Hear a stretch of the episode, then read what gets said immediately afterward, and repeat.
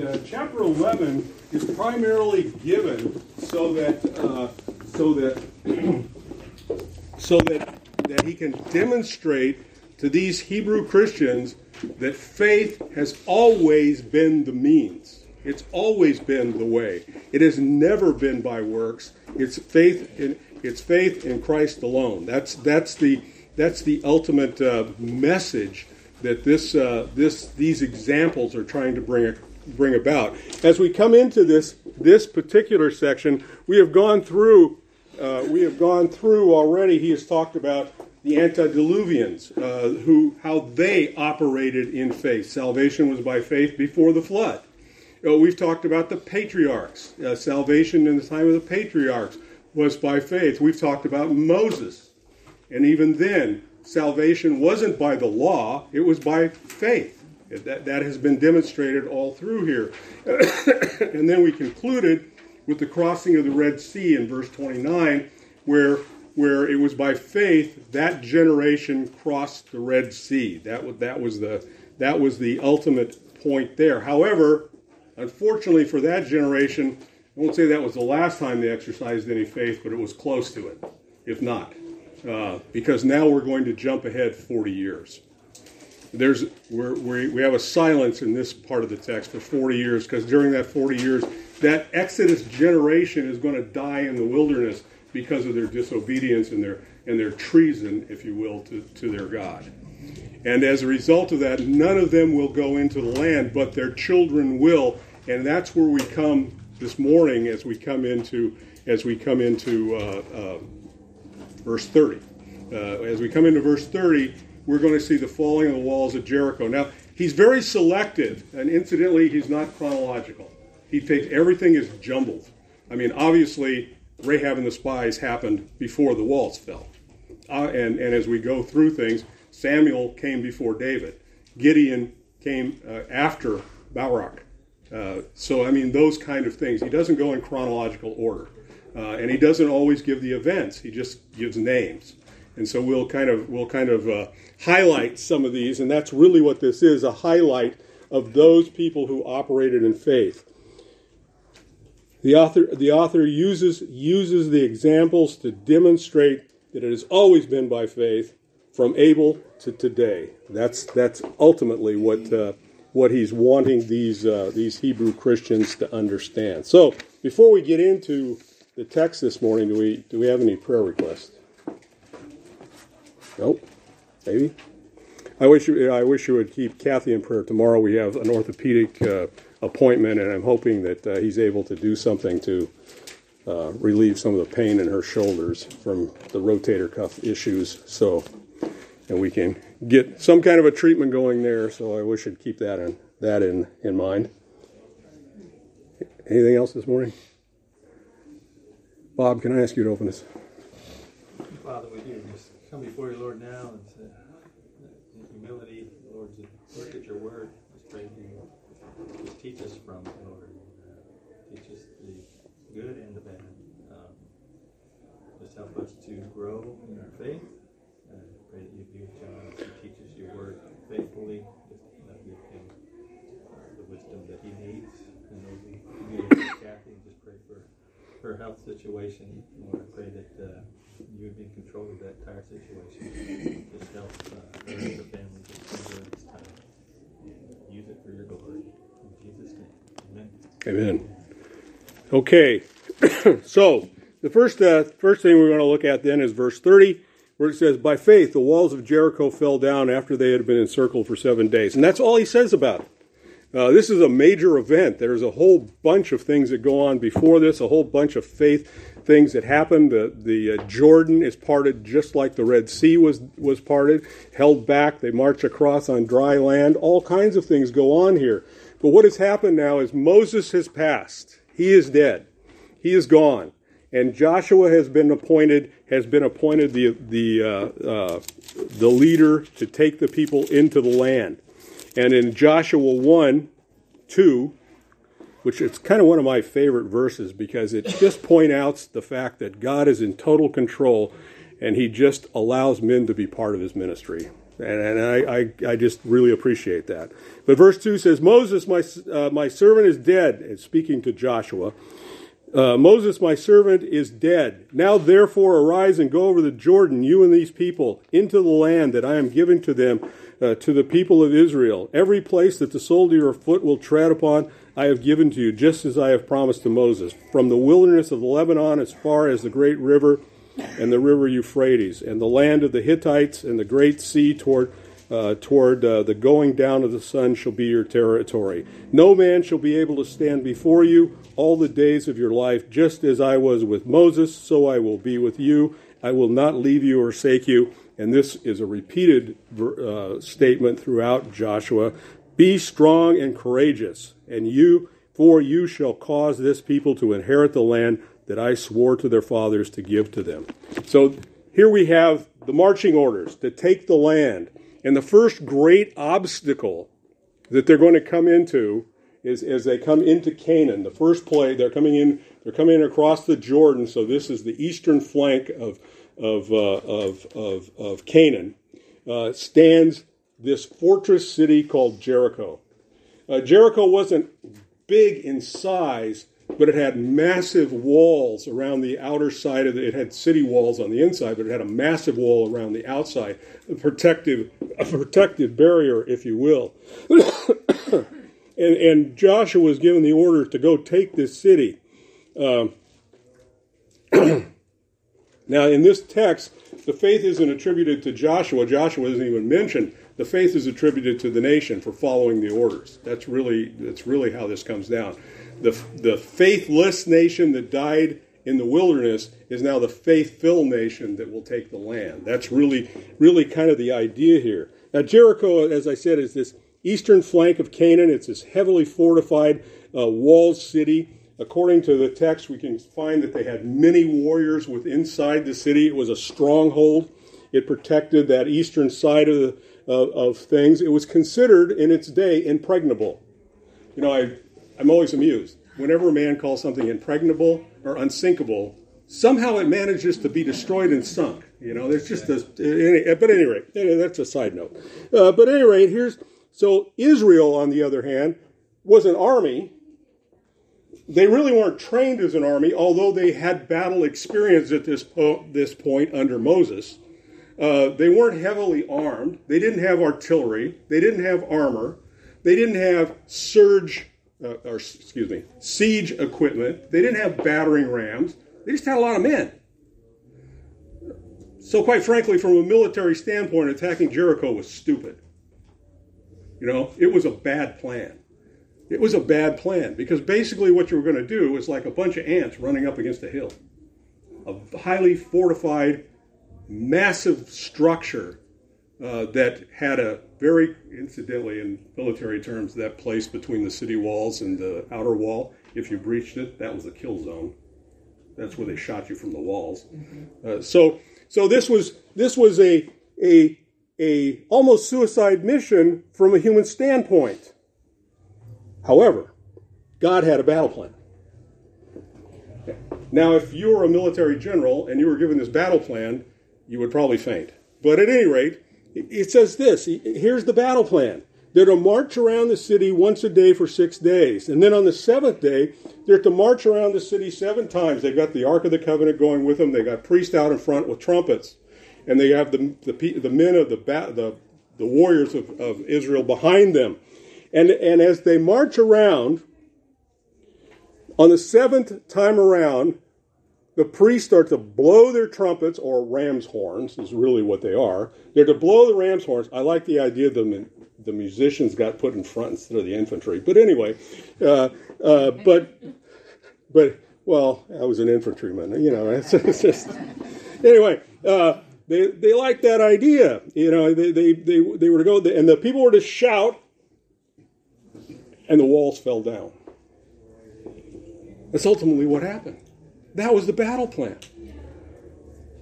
That is a battle plan that makes no sense to the human mind. But it's a battle plan that was exercised in faith. And the result was in, in, uh, in uh, Joshua 6 16, for the Lord had given you the city by faith, the walls of Jericho fell. That's ultimately what happened here. So here's an example of how did we take the land? We took the land by faith. The first battle was totally by faith. It made no sense, humanly speaking. It made no sense. But by faith, it happened. God took, gave to them the land. The second example he gives to them now is not an Israeli, it's a Gentile. In, in, verse 31, by faith, Rahab the prostitute did not perish with those who were disobedient because she had given friendly welcome to the spies. Now we back up from Joshua 6 to Joshua 2. Uh, because it's in Joshua 2 that this, uh, that this, uh, this part of the text starts to take place. Actually, Joshua 2, 1 through 20, and then there's a follow up in Joshua 6, 22 through 25. First of all, there's some things against this woman. Uh, first of all, she's Canaanite. She's a member of a race that uh, God has destined for extinction. Secondly, she is a prostitute. Now, there are some commentators that have tried to make, tried to soften that word. They've tried to uh, take it away. They, they've tried to make it say that, well, she was an innkeeper. The problem is, inns in those days were houses of ill repute, so at best she's a madam. But nevertheless, nevertheless, the problem is that's what she. This is how she made her living. So, so she's she's an outcast of outcast, and then thirdly, she was a woman, which didn't give her any ranking or or status in that in that day, in that day. So all of these things uh, uh, were barriers uh, uh as far as uh, as far as as uh, she was concerned. No, no, she's a Canaanite. She is a Canaanite. But her confession of faith, Joshua 2, Joshua 2, in Joshua 2:11 demonstrates demonstrates who she who she how she saw things. It's she's she's talking she's talking to uh, talking to to the spies who have come who she's hidden. Basically, what has happened is Joshua sent out spies. I guess I should back the story up. Joshua has sent out spies. They have gone into the land. Uh, they uh, they have come across Rahab, who has hidden them. She recognizes she knows who they are. She knows they're they're Hebrews, uh, and she has hidden them. And now she's going to make this confession. This is why this is why she is acting in the way she is acting. Because basically, this made her also now, she's also now a traitor, you understand, to her people uh, by, by doing this. Uh, now, she's, now she's an outlaw to her own people. So, so basically, she hides them, and here's her confession. Uh, in 211, she says, And as soon as we heard of it, talking about what happened, uh, what happened at the Red Sea, uh, that if you go back up in the text, he says, As soon as we heard what happened, our hearts melted and there was no spirit left in any man because of you. For the Lord your God, He is the God in the heavens, above the earth, and beneath the earth. That's what she says here. The, he, your God is the God. That's what she's saying. I recognize that your God is God. Ultimately, that's her. That's her profession. For your Lord for the Lord your God, He is God in heaven above and in the earth beneath. That's her, that's her profession of faith. And in 2, uh, 9 through 11, she tells him, And I know the Lord has given you the land. She recognizes the fact that the very ground she's standing on belongs to these Hebrews. It's no longer, it's no longer theirs. God has given it to them. And, and basically, as a result of her faith, as a, as a result of her actions, as a, as a result of her uh, profession, she and her family are saved from the destruction because Jericho is completely wiped out. They kill everyone. No one survives except for Rahab and her family. Now, the interesting thing is, the interesting thing is, Rahab is cited in the New Testament twice. She's cited in James 2:25, where James cites her as an example when he's talking about the, the when he's talking about faith and works, he's talking about faith that, that works. He cites Rahab. He says, Here is someone who exercised faith, and her faith, uh, he didn't say it, this, this is my ad lib. But anyway, uh, this is a woman who exercised faith, and her, and her faith was demonstrated in her actions. She protected the spies. That's, that's, what, that's, what, uh, that's what he says of her. He says that Rahab's effort on behalf of the spies was evidence of her faith. In the New Testament. And then in Matthew 1 5, the ultimate blessing that is given to her is in the she's found in the genealogies of Jesus Christ because she is the mother of Boaz, who married Ruth, who's the great grandmother of David. And she's listed there. So those are her two listings in the New Testament as well. Rahab was a woman who exercised faith. Even though not a Hebrew, she exercised faith, which, which only went to further demonstrate the reality of the Abrahamic covenant that it would be to everyone. That eventually it would bless everyone. It blessed her. And ultimately us. Verse 32. Verse 32, he says, And what more shall I say? For time will fail me to tell of Gideon, Barak, uh, uh, Samson, Jephthah, of David, of Samuel, and the prophets, who through faith conquered kings, enforced justice, obtained promises, stopped the mouths of lions, quenched the power of, of fire, escaped the edge of the sword, were made strong out of weakness, became mighty in war, put foreign armies to flight. So now he gives, he says, what more can I say? In other words, he says, I don't have time to go through this whole list. It would take, I'd have to recite everybody in the Old Testament, probably.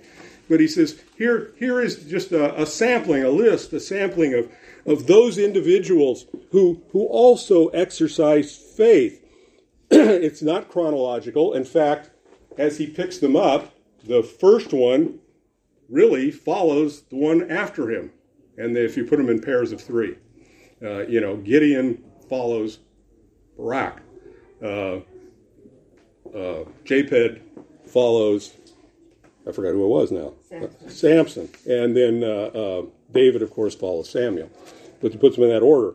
Uh, some commentators have pointed out that uh, that uh, uh, this is the same pattern Samuel used in 1 Samuel 12, 11. He did the same kind of thing in a listing that he made. He put, he put one ahead of the other one, even though chronologically they would be after. I don't know what the significance of that is. Most of them say is that they put the most significant, the more significant one first. But at any rate, whether that's true or not, the first one he mentions is Gideon, and that's Judges chapters 6 through 7. Gideon was a judge who delivered Israel from the, uh, from the, uh, from the uh, tyranny of uh, the Midians. Uh, he uh, had massed an army of 22,000 men to fight the Midianites. However, God said no once again, God intervened with a battle plan, another battle plan that would give generals heart attacks.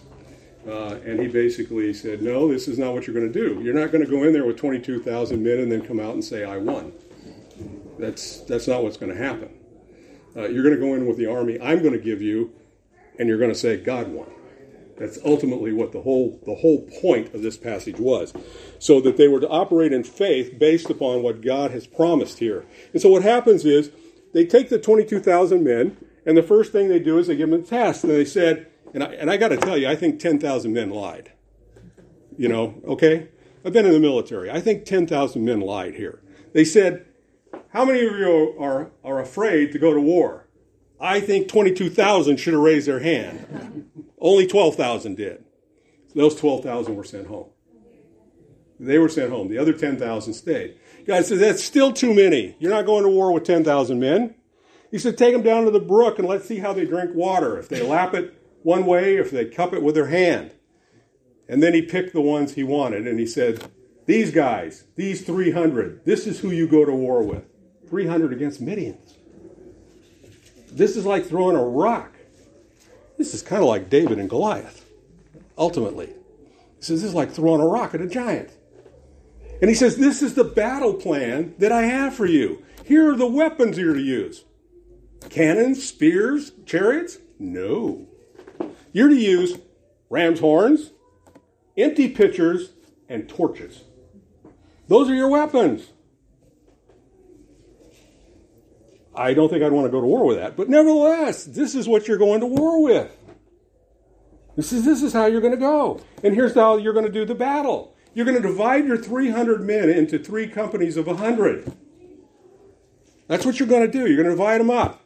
And you're going to put them on flanks around, around the Midianite army at night. And then it, you're going to blow the horns, which will startle them all awake.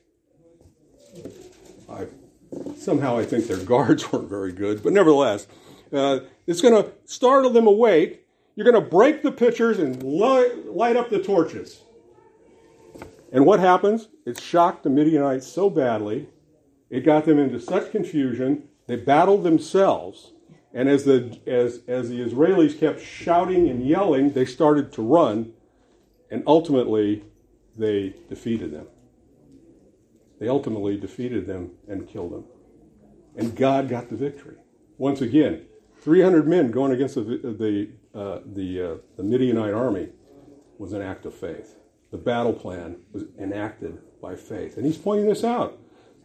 Listen, this is the whole way Israel is operated by faith. They didn't do it on their own. They didn't do it on their works. They did it through the faith in their God. The second, the second uh, judge that he brings up is Barak, uh, who, as in Judges four through five, uh, he wasn't the judge. Deborah, a woman, was the judge during this time. He was called to lead the army, which he was very reluctant to do. In his case, he did have 10,000 men, and he was to face the Canaanite king um, Sisera. Sisera's army reportedly had 900 iron chariots. Now, to give a perspective on an iron chariot in today's military, it would be a tank. That's, that's what we're talking about. This is the ancient equivalent of a tank.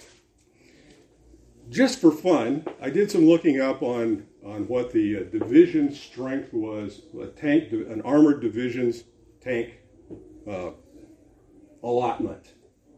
Now, a division is big. It's made up of several battalions, usually three or more. In fact, an armored division is usually made up of three, three, three, ar- three armor battalions and two cavalry battalions, and uh, uh, and that that comes to about 200 or 425 tanks. So basically, this guy's army was the was the equivalent of two plus U.S. tank divisions. That's what his chariot allotment was. Now, with a U.S. division of tanks of that size, it also carries a company of 20,000 infantrymen. I don't know what his infantrymen were, but if they were anywhere close, this is a, a 40,000 plus man army with 900 tanks, ultimately, that they were facing. That's a massive battle power. That's, that's, that's what this is saying. And he's going up against them with 10,000 men. In chapter in uh, in chapter in in uh, uh, in chapter four of uh, Judges, verse eight, it tells us that he uh, also he was only allowed to take from two of the families of, of Israel. He was only allowed to take from Naphtali and Zerubbabel, Zebulun, excuse me, and and he wouldn't go into battle unless Deborah accompanied him. And ultimately, it was a woman who killed King Sisera. So he got no credit at all for this battle. It was, but he carried it out, and it was operated on faith. Once again, this is the point. The point is God won the victory. Uh, faith, the, the people of Israel exercised faith in their God, and ultimately the victory was won. The next the next one he brings up is Samson, and Samson is probably better known for, yeah. Well, you forgot to mention that Barak was a singer. oh yeah, we are in the music room. I forgot. Uh, thank you. I always think it's wonderful when people sing. So, and it mentioned is right there, five one. He was a singer. Okay. the whole chapter of five, I think, was his song. Yeah, there is. There is a there is a whole song. Okay, thank you. All right, I'll buy that. It's okay. That's the reason for putting the musicians ahead of the Yeah, put the musicians ahead of the army. That's I really like that. That's a good plan, to, as far as I'm concerned. Samson. Samson's probably more known for his love affair with the, the, uh, with Delilah, and and his strength that he lost because of Delilah than anything else. Uh, but the text, uh, the text, uh, the text brings him to our attention, and, and here we're looking at Judges 13 through 16. He was called to oppose the the uh, the Philistines, and basically his faith was shown at the end of his life in, in Judges 16 verse 30, uh, when when he he put his having been blinded, having had his hair cut having been put into chains, uh, having been made a mockery and a, a, uh, uh, a toy, I suppose, of the Philistines. He trusted his God, he put his faith in God, and God gave him the strength to destroy the temple. And ultimately, what it says in, in Joshua 16:30 is this: Thus Samson killed many more when he died than while he lived. In those last moments of his life, he put his faith in God and he demonstrated that faith in, in his action. Jephthah is the next one that in the list, and we find him. He's a judge during uh, the judges periods, and he and his his uh, record is in in Judges 11 through 12.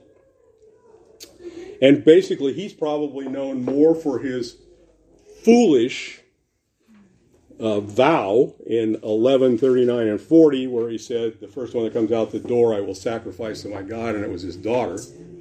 Um, that was, that was, uh, that was, once again, it just points out that God's people are not perfect.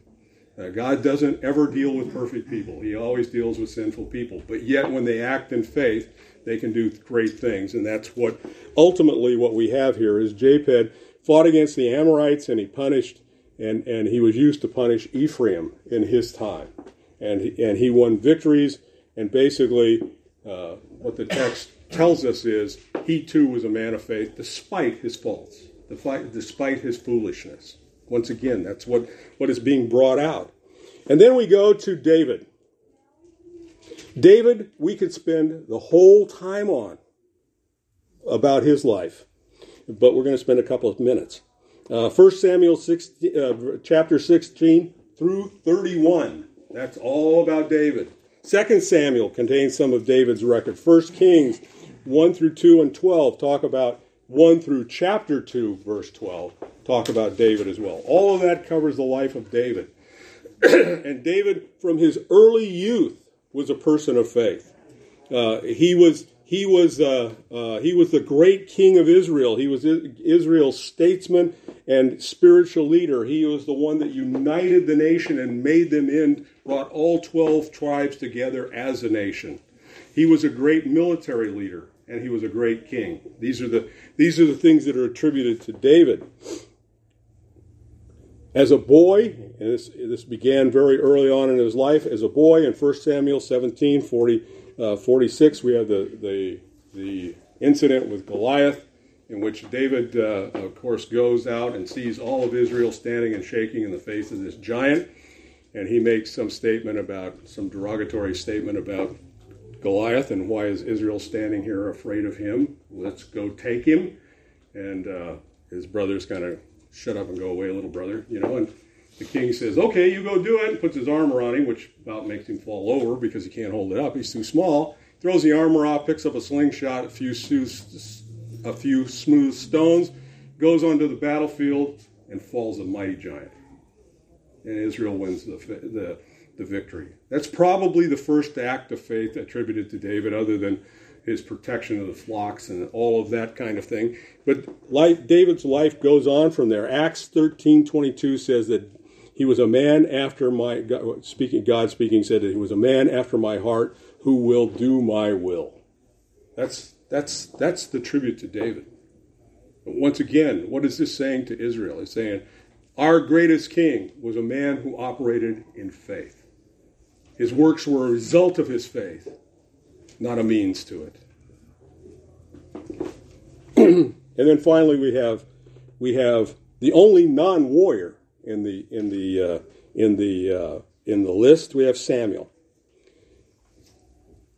Samuel uh, Samuel was not not involved in foreign battles, but as a prophet in 1 Samuel one through chapters one through sixteen, uh, he fought idolatry and immorality, uh, uh, and and basically Samuel, 1 Samuel one. Uh, 1 Samuel 1 uh, uh, uh, 2 through 18 tells us that, that as a boy, he uh, went before the temple in an ephod made of cloth. In other words, he was faithful from the time he was a child. That's, that's the point that was being made about Samuel. This is, again, was a man of faith. One of Israel's great prophets was totally a man of faith. In verse 33 through 34, he, he goes on, to, the author goes on and he says, he says, and he's speaking of this list, basically. He goes on and he says, and the prophets. He goes, and the other prophets. He, he, includes the rest of the prophets in this bunch. He doesn't delineate them in any way. But he goes on and he says, through faith, all of these, they did things like this. They conquered kingdoms. They enforced justice. They obtained promises. They stopped the mouths of lions. They quenched the power of fire. They escaped the edge of the sword. They were made strong out of weakness, became mighty in war, put foreign armies to flight. So he's recalling the exploits of all of these men. He talks about the kingdoms. Here we have Joshua and David are, are in this list. These are these are, are men who brought Israel kingdoms. They defeated kingdoms and built kingdoms. We have justice in the judges and in Samuel in particular. Uh, they brought justice when there was no justice. Uh, when he speaks of promises, we're, we're probably talking about, about the fact that in Joshua uh, 23 14, it says that, uh, that none of God's promises fail. And this is all the myriad of promises God gave to Israel over the years, the various things. Starting with Abraham when he, when he promised him a son, uh, this, this kind of thing all of these promises. That's what he's pointing to. He talks about the mouths of lions, and we, we would think of, well, there's a number of places where lions are involved. Uh, David fought lions, but certainly the main one we would think of is, is Daniel, who, uh, who uh, was thrown into uh, the lion's den and came out unscathed. Uh, it says, quench the power of fire. We think of Shadrach, Meshach, and Abednego, who were thrown into the fiery furnace and and were protected by God, by faith. All of these things happen. Uh, their testimony, uh, their testimony was, was, my God will protect us, and if he doesn't, he is still God. That's the short version. But anyway, that's those kind of things. And then he goes on and he says, he point what the point is of whatever the need was, faith in God is how the victory was won, ultimately. That's that's the point he's made through this through this particular section of the text. And then he says, then we go into verses 35 through 38, and I, I, I named this faith uh, that faces suffering. In verse 35, he says, Women receive back their dead by resurrection. That's the first thing he says. Women receive back their dead by resurrection. The list that we're going to go through, with one exception, are all widows who receive back only sons. In the ancient days, a widow with no sons was the most destitute of the destitute. They had no means of income, of living, of support. Uh, they were just at the will of anyone else if they would help them. And so we have we have here some widows. Uh, Elijah in 1 Kings 7:24, uh, he res- he resurrected, he called back to life the son of a non-Israeli woman who had helped him. In in 2 Kings 4 8 through 37, we have Elijah, Elisha, who uh, again brought back a widow's dead son. In Luke 7 11 through 15, Jesus restores the widow's son. Jesus, of course, also restored Lazarus to his two sisters in John 11. And, and Peter, the widow at, uh, at Joppa, in Acts 9 36 through 41. That's what he's talking about here. Uh, here were people who would have been left absolutely destitute, but in faith they trusted their God, and those only sons were brought back to them. That's one side of it. Because as we as we come into this text, there's a summary now of physical suffering uh, that the faithful endured. Many of them are martyr, martyred, but by faith they conquered it all. Because the reality is, within the with, within the life of a believer in this planet on this earth, there is going to be suffering in varying degrees. Uh, some people suffer a lot more than other people. It depends on God's will in their in their lives. Uh, in some cases, He restores it, as these women in verse 35. But now we're going to go to the other side of it: those who face ultimate uh, martyrdom as a result of as a result of the suffering that they're going to face. They face physical suffering. The first thing he, he, mentions, he mentions this. He says, he says uh, once again in verse, verse 35, some were t- tortured, refusing to accept release so that they might might rise again to a better life. This word tortured is an interesting word. Once again, it's a musical term in our in our our world because it's the world we get kettle drum from. But what it meant to the ancients was the stretching of, of, of a hide over something tightly and then beating it. Uh, it describes the torture.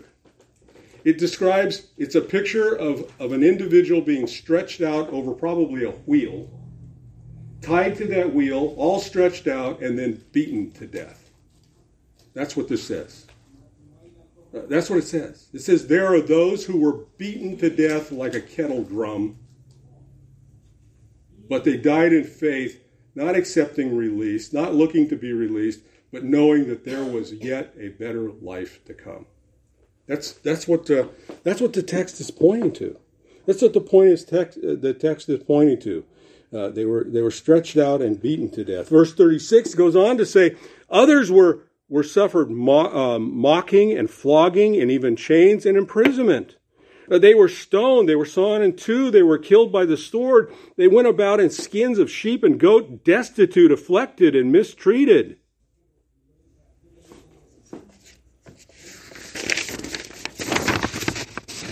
This is a, a list of general sufferings. We could think of Jeremiah and all that he went through, so much so that he was called a weeping prophet, but he really, his weeping was over Israel, not over his suffering. But he was terribly emotionally and physically uh, abused. He, uh, he speaks of those that were stoned and sewn in two, uh, uh sawn in two. I, uh, uh, tradition says that that's what they did to Isaiah. They sawed him in two. it speaks of it speaks of in skins. In other words, they're they didn't have fine clothing. They didn't have fine things. They this looks to someone like John the Baptist who who walked around in an animal skin, and Elijah who had uh, uh, the coat of skins. This is these are the these are the things it's talking about here. Now, basically, they didn't have much. They didn't have the world's goods. Is is the idea here? Uh, they were destitute. They were afflicted. They were mistreated. That's that's what he's that's what he's talking about here. Uh, this is the, the the the lot that they suffered. In Matthew chapter 23, verse uh, 37, Jesus says, O Jerusalem, Jerusalem, the city that kills the prophets and stones those who are sent to it, how often would I have gathered you, your children, together as a hen gathers her brood under her wings, and you will not. Or you're not willing, excuse me. I moved to a different translation and I still remember it in the other one. But anyway, anyway, anyhow. Uh, but that's the idea here. God's people suffered, and no matter what the treatment, they remained faithful in order that they might obtain to a better resurrection. Now their idea of resurrection was limited, but they understood it. They understood that God God had something better for them. There was a fulfilling promise at the end. And then he makes this great statement. Of whom the world was not worthy, wandering about in deserts and mountains and in dens and caves of the earth.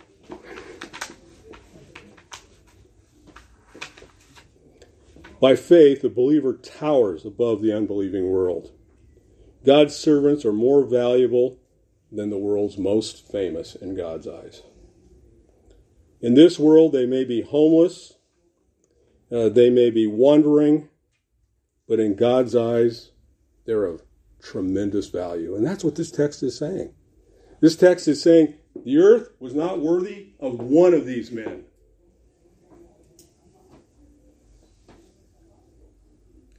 No matter what the world thought of them, the world wasn't worthy of them. They towered above them. That's, that's the idea here. that's the idea that he wants him to understand. And he, and he says, he says, you know, they wandered, they wandered in the deserts and in the mountains and in dens and caves. Certainly David hid in caves many times. And, and many of these men did that. They had to, they had to hide. And then he goes on to verses 39 and 40 to finish it up. And he, he, he talks about he talks about that resurrection. He talks about that promise, uh, that hope, uh, that where it where it stands in verse 39 he says, and all of these were commended through their faith, did not receive the promise. And verse 39 harkens back to the beginning of the, the beginning of the chapter in, in verse in verses uh, verses 1 and 2. It says, Now faith is the assurance of things hoped for, the conviction of things not seen. For by it the people of old received their commendation. And here he says, That's what's happening. This is what we're doing here. This is their commendation. They're being commended. The world was not worthy of them. That's, that's, that's what he's saying here in verse 39. Uh, and, and all these, though commit, uh, uh, commended through their faith, did not receive what was promised. In other words, none of them, none of them have experienced yet the resurrection. That hasn't happened. And he, he goes on to say, he, he, he goes on to say, he says, he says, look, look, uh, they didn't receive what has been promised yet. Uh, faith is not immediately fulfilled often. Uh, they look for ultimate promise. Uh, they look to the Redeemer, the Messiah. Chapter uh, First Peter, chapter one, verses ten and eleven. First Peter wrote, concerning this salvation, the prophets who prophesied about the grace that was to be yours uh, searched and inquired carefully, inquiring what person or time the Spirit of Christ in them was indicating when the predicted uh, the, uh, the predicted the suffering of the Christ and subsequent glories. It was revealed to them that they were serving not themselves but you in the things that have now been announced to you through those who preach the good news to you by the Holy Spirit sent from heaven, things into which angels long to look. Uh, that's what he's saying here. These people didn't know all of that. They had so much light, but not all of it. They long to know even more. They long to know even more. They never saw the land. Some of them never saw the land. Many of them faced death as martyrs, but they looked to God to provide something better for us. And that something better, of course, is the new covenant, the coming of Christ. And then he goes on and he says, apart from us, uh, apart from us, they should not be made perfect. He says, apart from us, they should not be made perfect. Not until the time of Christianity could the could the uh, could the salvation be made complete or perfect. Not until Christ came could that be made perfect, which which of course is the atoning work of Jesus on the cross. They based their salvation on what Christ would do. You and I base our salvation on what Christ did do. They looked forward to the cross, we look back to the cross. John uh, 20, verse 29 says, Blessed, blessed are the ones who have not seen, yet have believed. Any comments or questions this morning? Other than, did I miss any other singers?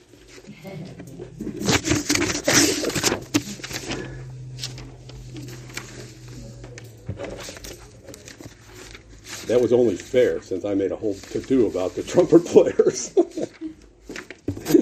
know, it's like that. This week is looking forward to it, but now we are looking forward to Jesus coming back. Exactly. Yeah. Yeah, we're looking forward too. We're still we know it's happening. absolutely, absolutely. Well, let's pray. Father, our God, we uh, we come before you this morning, and we are just so so uh, amazed at uh, the people that those who have gone before us, as we're going to see uh, next week, the cloud of witnesses that surround us. These these Old Testament saints who who though had not nearly the light that we have, they trusted you wholly and fully. They put their faith in you, and they they conquered kingdoms. They defeated armies. Uh, they took land. Uh, they brought justice. Uh, they did all of these things. Some of them died in the process. Many of them were tortured and suffered. But yet, Lord, they never lost their footing with you. And we would just ask, Father, that we would be found faithful, that we would be steadfast in our faithfulness toward you, that we would one day stand before you and, and hear, Well done, good and faithful servant. And we would thank you and we would praise you in the name of our Lord Jesus. Amen.